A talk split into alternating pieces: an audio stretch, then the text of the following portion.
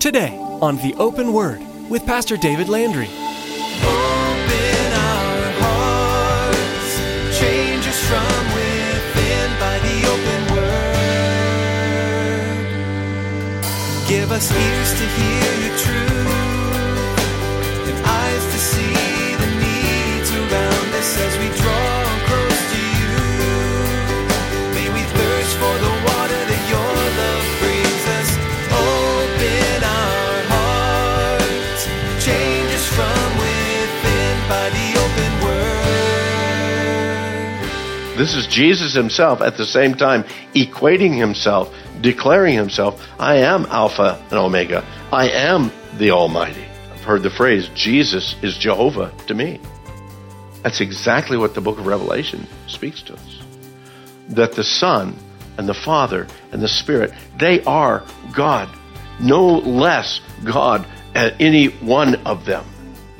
And this speaks again of the deity of Jesus Christ over and over and over. From the Old Testament all the way through the book of Revelation. The very deity of Jesus. And it cannot be denied. The Trinity is confusing to some people. They wonder how Jesus can be God and the Son of God at the same time.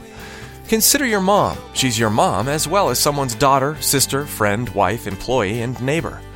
She's one person, yet all of those titles at the same time.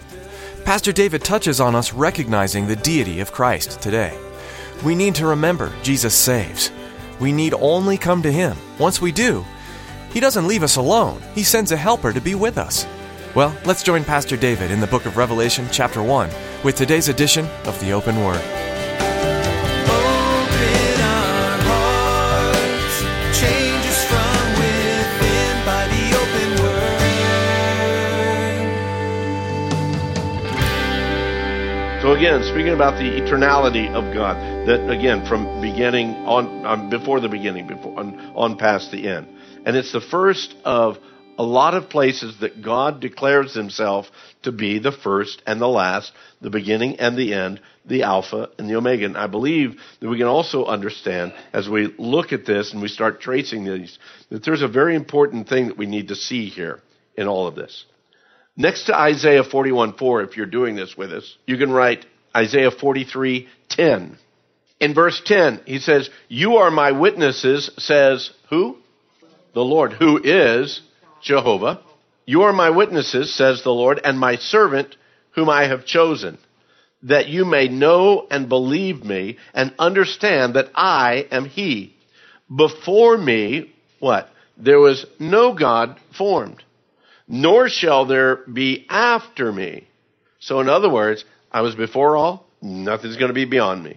And then he goes on to say, "I, even I, am the Lord, and beside me there is no Savior." Hold that in your head on the sideline over there, because we're going to pull that back in a little bit.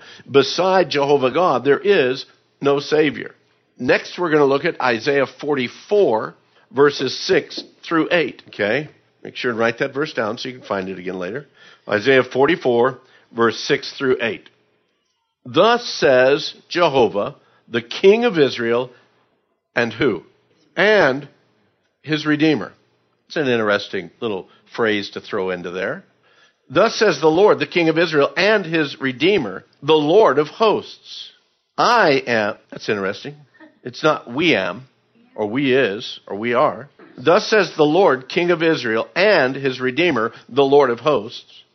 I am the first, and I am the last. Beside me there is no God. Do not fear," and down in verse 8, he says, "Do not fear nor be afraid. Have I not told you from that time and declared it? And you are my witnesses.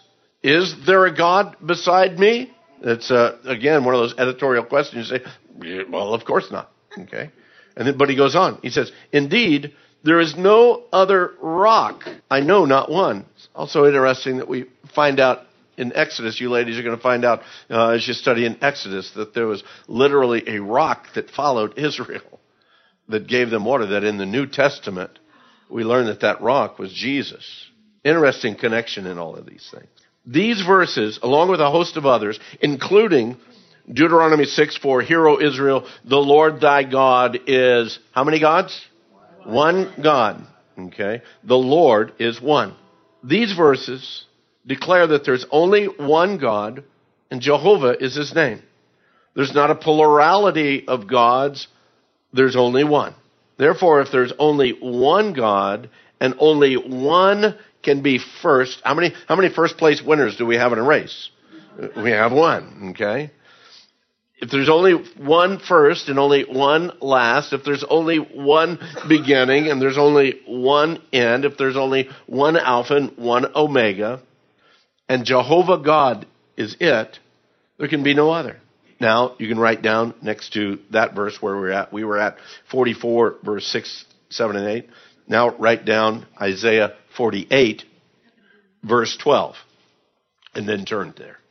Isaiah 48, verse 12. And I know that I'm overstating my point, but repetition is good for the brain, okay? Isaiah 48, verse 12. Listen to me, O Jacob and Israel, my called. I am he. I am the first, and I am also the last. Now, who do you think is speaking there? Okay, Jehovah God. Okay. Verse 13, indeed, my hand has laid the foundation of the earth, and my right hand has stretched out its heaven. When I call to them, they stand up together. Now, let me ask you this. In the New Testament, who does Paul say created the world for his good pleasure?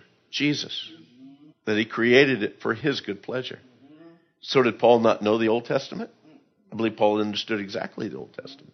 Jehovah, the God of Israel, Jehovah God, their Redeemer, Jehovah, the Rock, no other Redeemer, no other Savior. Now, let's go back to Revelation, Revelation chapter 1. What we just looked at there in verse 8, he writes, I am the Alpha and the Omega, the beginning and the end, says the Lord, who is and who was and who is to come, the Almighty. I believe that we can still agree that we look at this, perhaps even we can believe even stronger now that we've looked at all those passages in Isaiah, that this is Jehovah God that's speaking here in verse 8. So let's look a little bit further in this chapter. Look down at verse 10 and 11. Now, John is starting to get into the meat of the whole book, but we're kind of laying that aside. We're still on the Alpha Omega trail, okay? Verse 10, John writes, I was in the Spirit on the Lord's day, and I heard behind me a loud voice as of a trumpet saying, I am the Alpha and the Omega, the first and the last. So who is that that's speaking according to everything we know? It's Jehovah God. Because if there's only one Alpha, there's only one Omega, there's only one beginning, only one end. So he goes on. I am the Alpha and the Omega, the first and the last, and what you see, write in a book and send it to the 7 churches which are in Asia, to Ephesus, to Smyrna, to Pergamos, to Thyatira, to Sardis, to Philadelphia, and to Laodicea. We agree it's the same Alpha, Omega, same beginning and end as it was up in verse 8. Now, staying right here still in Revelation 1, let's move a little further into the passage. In verse 12 of chapter 1, and then I, John, I turned to see the voice that spoke with me. And having turned, I saw 7 golden lampstands, and in the midst of the lampstands, one like the Son of Man, clothed with a garment down to his feet and girded about his chest with a golden band. Now, you might say, well, okay, it was like the Son of Man. That does not necessarily equate that with Jesus. I say, fine, put that in your pocket, hold it for later, we'll deal with it. Verse 14, his head and his hair were white like wool, as white as snow, and his eyes like a flame of fire.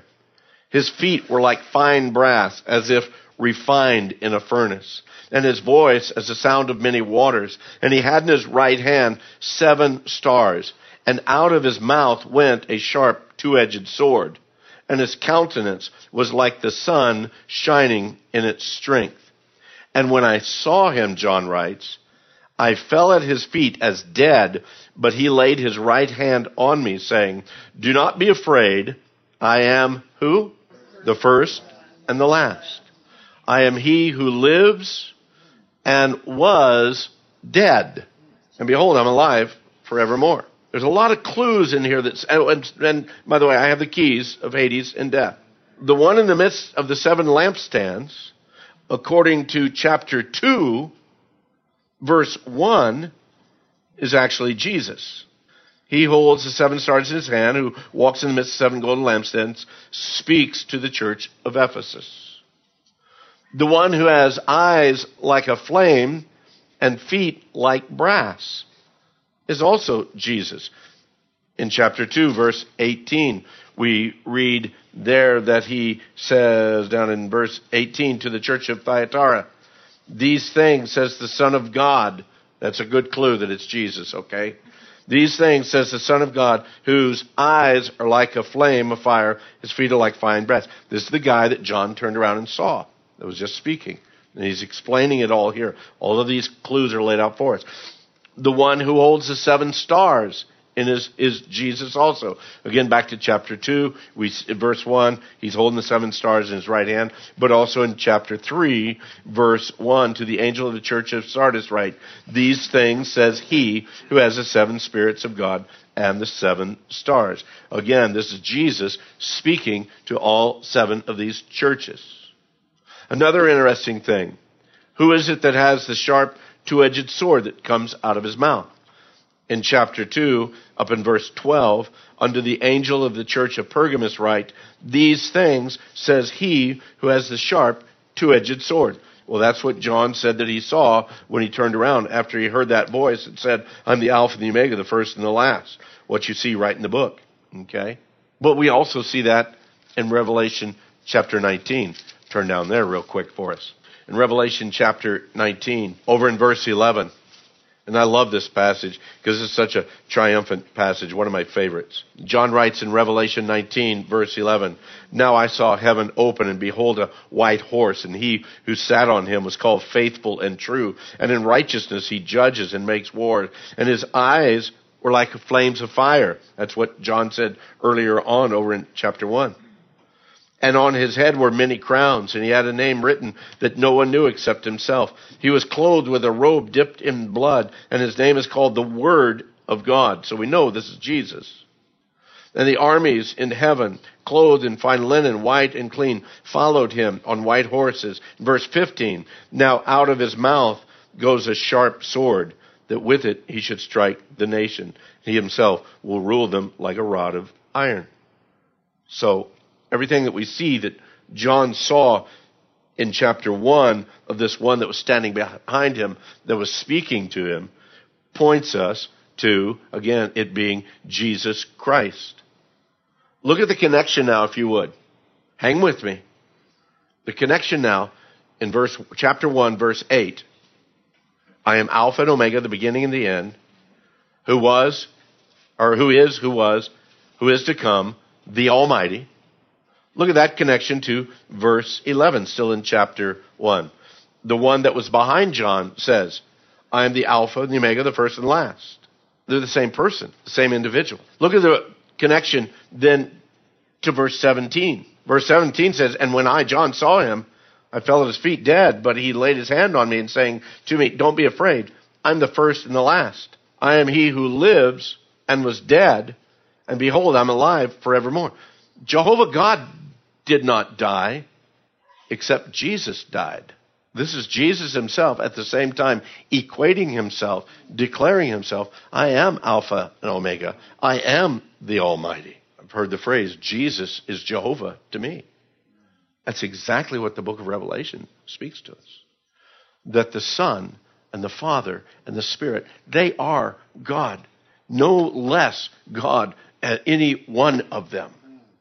And this speaks, again, of the deity of Jesus Christ over and over and over, from the Old Testament all the way through the book of Revelation, the very deity of Jesus, and it cannot be denied.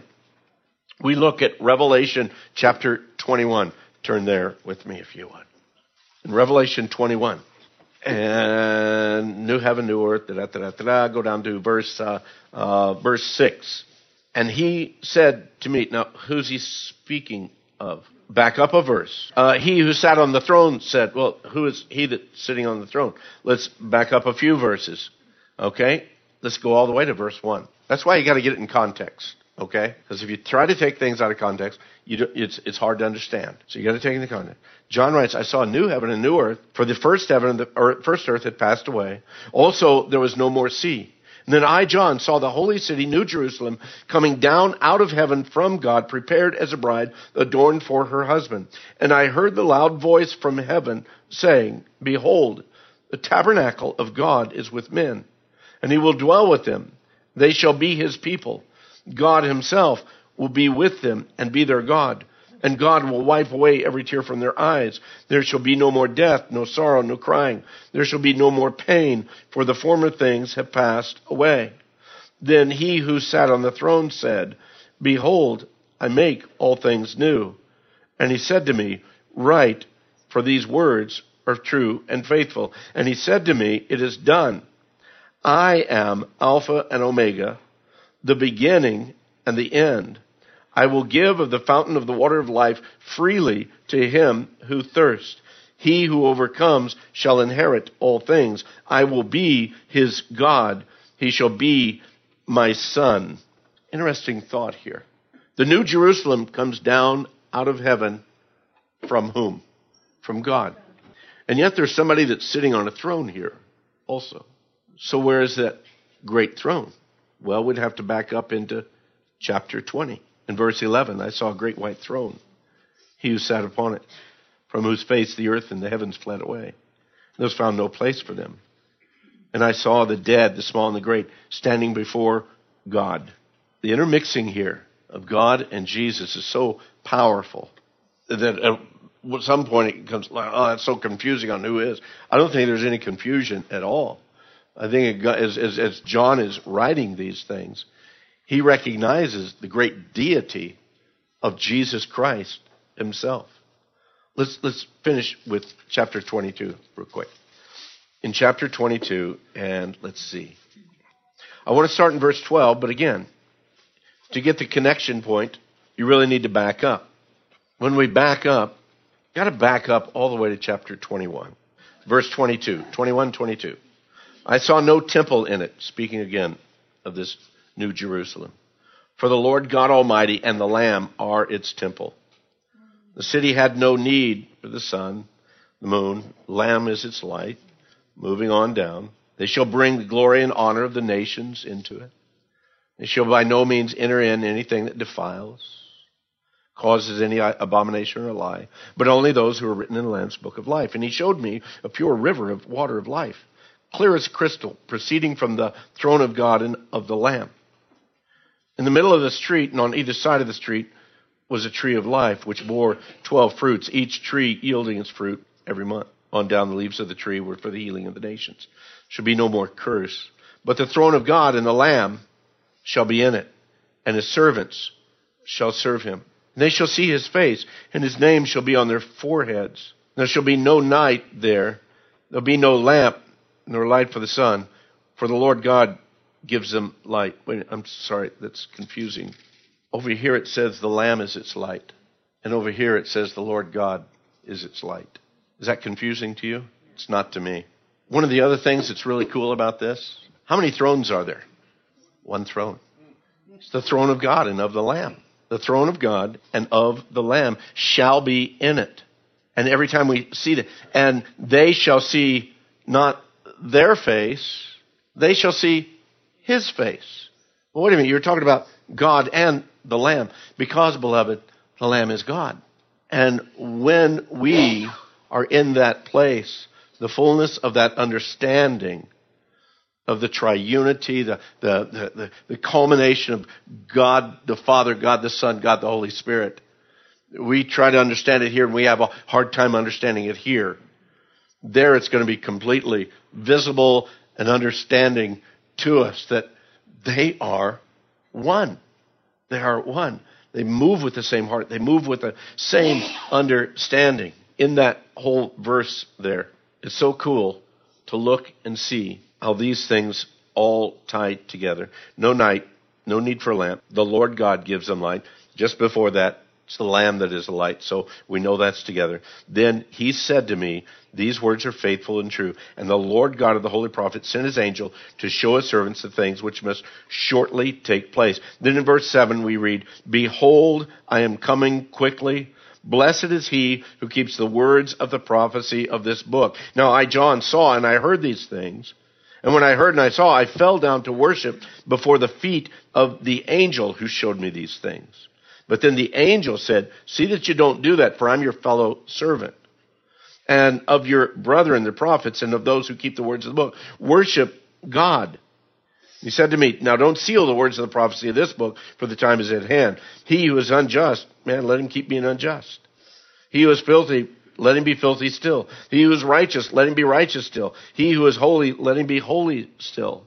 And then in verse 12, it changes. It's not the angel speaking anymore. Can't be, because listen to what now is said. And behold, I am coming quickly. My reward is with me to give to everyone according to his work. I am the Alpha and Omega, the beginning and the end, the first and the last. You see, from those verses where the angel was speaking, then it had to be, again, Jesus speaking at that point in time. He goes on in verse 14. Blessed are those who do his commandments, that they may have the right to the tree of life, may enter through the gates of the city. Outsider dogs, sorcerers, sexually immoral, murderers, idolaters, whoever loves and practices a lie. Verse 16, I, Jesus, have sent my angel to testify to you and these things to the churches. I am the root and the offspring of David, the bright and morning star. Down in verse 20, he who testifies to these things says, surely I'm coming quickly. Amen. Even so, come, Lord Jesus.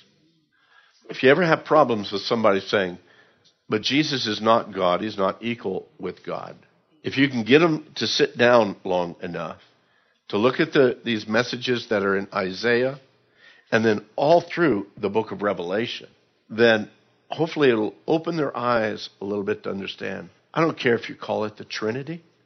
I don't care if you call it the triunity. What I do care about is the fact that Jesus is God. He's no less God. He is God. God the Father has particular function. We see how that works, even as Jesus. And that's the other problem, too. And I'll just touch on this real quick. There are some that say, since there's only one God, then Jesus is everything. Well, it's not Jesus only. There's a whole sect of Christianity that says, no, it's Jesus only. There's not really God the Father. It's just Jesus only is everything. Well, Jesus is God, but there's also God the Father. And all you have to do is look at the Gospels and the testimony in Jesus' life where God the Father is speaking to him. He's praying to God the Father. He's speaking, telling the disciples, when you pray to the Father that's in heaven, pray this way. And so all of these things. Then we come into passages like the letters to the churches. Blessed be the God and Father of our Lord Jesus Christ. All these kinds of things. No, it's just foolish. It's Bible ignorance is what it is. It's believing the lie that one man has told another man, who's told another man, who's told another man, says, gee, that must be it, without opening up the Word of God and saying, that can't be it. How can this be? When it is so plainly laid out. There is God the Father, there is God the Son, there is God the Holy Spirit. None of them any less God or less powerful than the other. And in eternity, it is Jehovah. It is the great God, the throne of God and of the Lamb, one and the same. Open our hearts, change us from within by the open word. Thanks for spending your time with us today on The Open Word. If you were encouraged by this time together, learning more about Jesus and want to hear more, we'd invite you to subscribe to our podcast on iTunes, where you can get notified of the latest message as soon as it's available, or find archive messages you may have missed. You can even find these teachings online at theopenword.com. There you can learn all about The Open Word and the ministry we're blessed to be a part of. In fact, Pastor David has a special message for you about how you too can be involved in sharing the good news through The Open Word. There really is something deeply refreshing about being a part of God's kingdom. Not only do I get to learn more about Him every time I open the Bible, but He's given me the great privilege of sharing his love with you. This radio ministry and others like it, they're a wonderful and powerful way that God is reaching people across the nation and, well, across the world with the gospel. We're blessed to be a part of it. But as with any ministry, there are expenses. Would you prayerfully consider being a part of our financial support here at The Open Word? If you feel led to give, visit theopenword.com and click on the support option. That'll bring you to our secure giving page. Your gift will help us to continue to grow and spread the Word of God. Thank you for bringing this matter before the Lord. Thanks, Pastor David. As our time with you draws to a close, know that we continue to pray for you and for more and more people to come to know Jesus through this ministry. Join us next time to continue studying Revelation, right here on The Open Word.